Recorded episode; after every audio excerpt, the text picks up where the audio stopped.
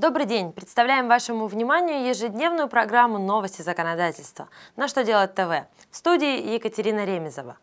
В этом выпуске вы узнаете, нужно ли удерживать налог на прибыль с бонусов, выплачиваемых иностранной компанией, по каким правилам нотариусы будут работать с документами, как планируется повышать трудовую мобильность российских граждан. Итак, обо всем по порядку.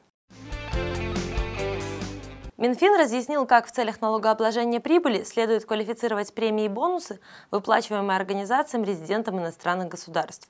Письме рассматривается налогообложение организаций Украины и Казахстана, однако им можно руководствоваться при выплате доходов резидентам любого государства. Как пояснило финансовое ведомство, в Российской Федерации налогообложение премий и бонусов за выполнение условий договоров поставки, выплачиваемых резидентам Украины, Казахстана или любого другого иностранного государства, не должно отличаться от налогообложения аналогичных платежей, выплачиваемых резидентам Республики Беларусь.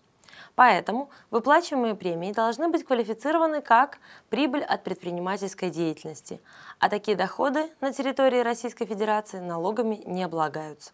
Конечно, при условии отсутствия у иностранной организации постоянного представительства. Министерством юстиции утверждены новые правила нотариального делопроизводства.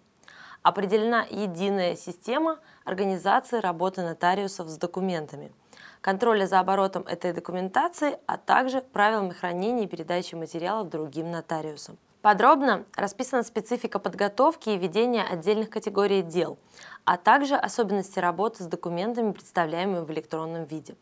В частности, указано, что юридическая значимость таких документов должна подтверждаться усиленной квалифицированной электронной подписью.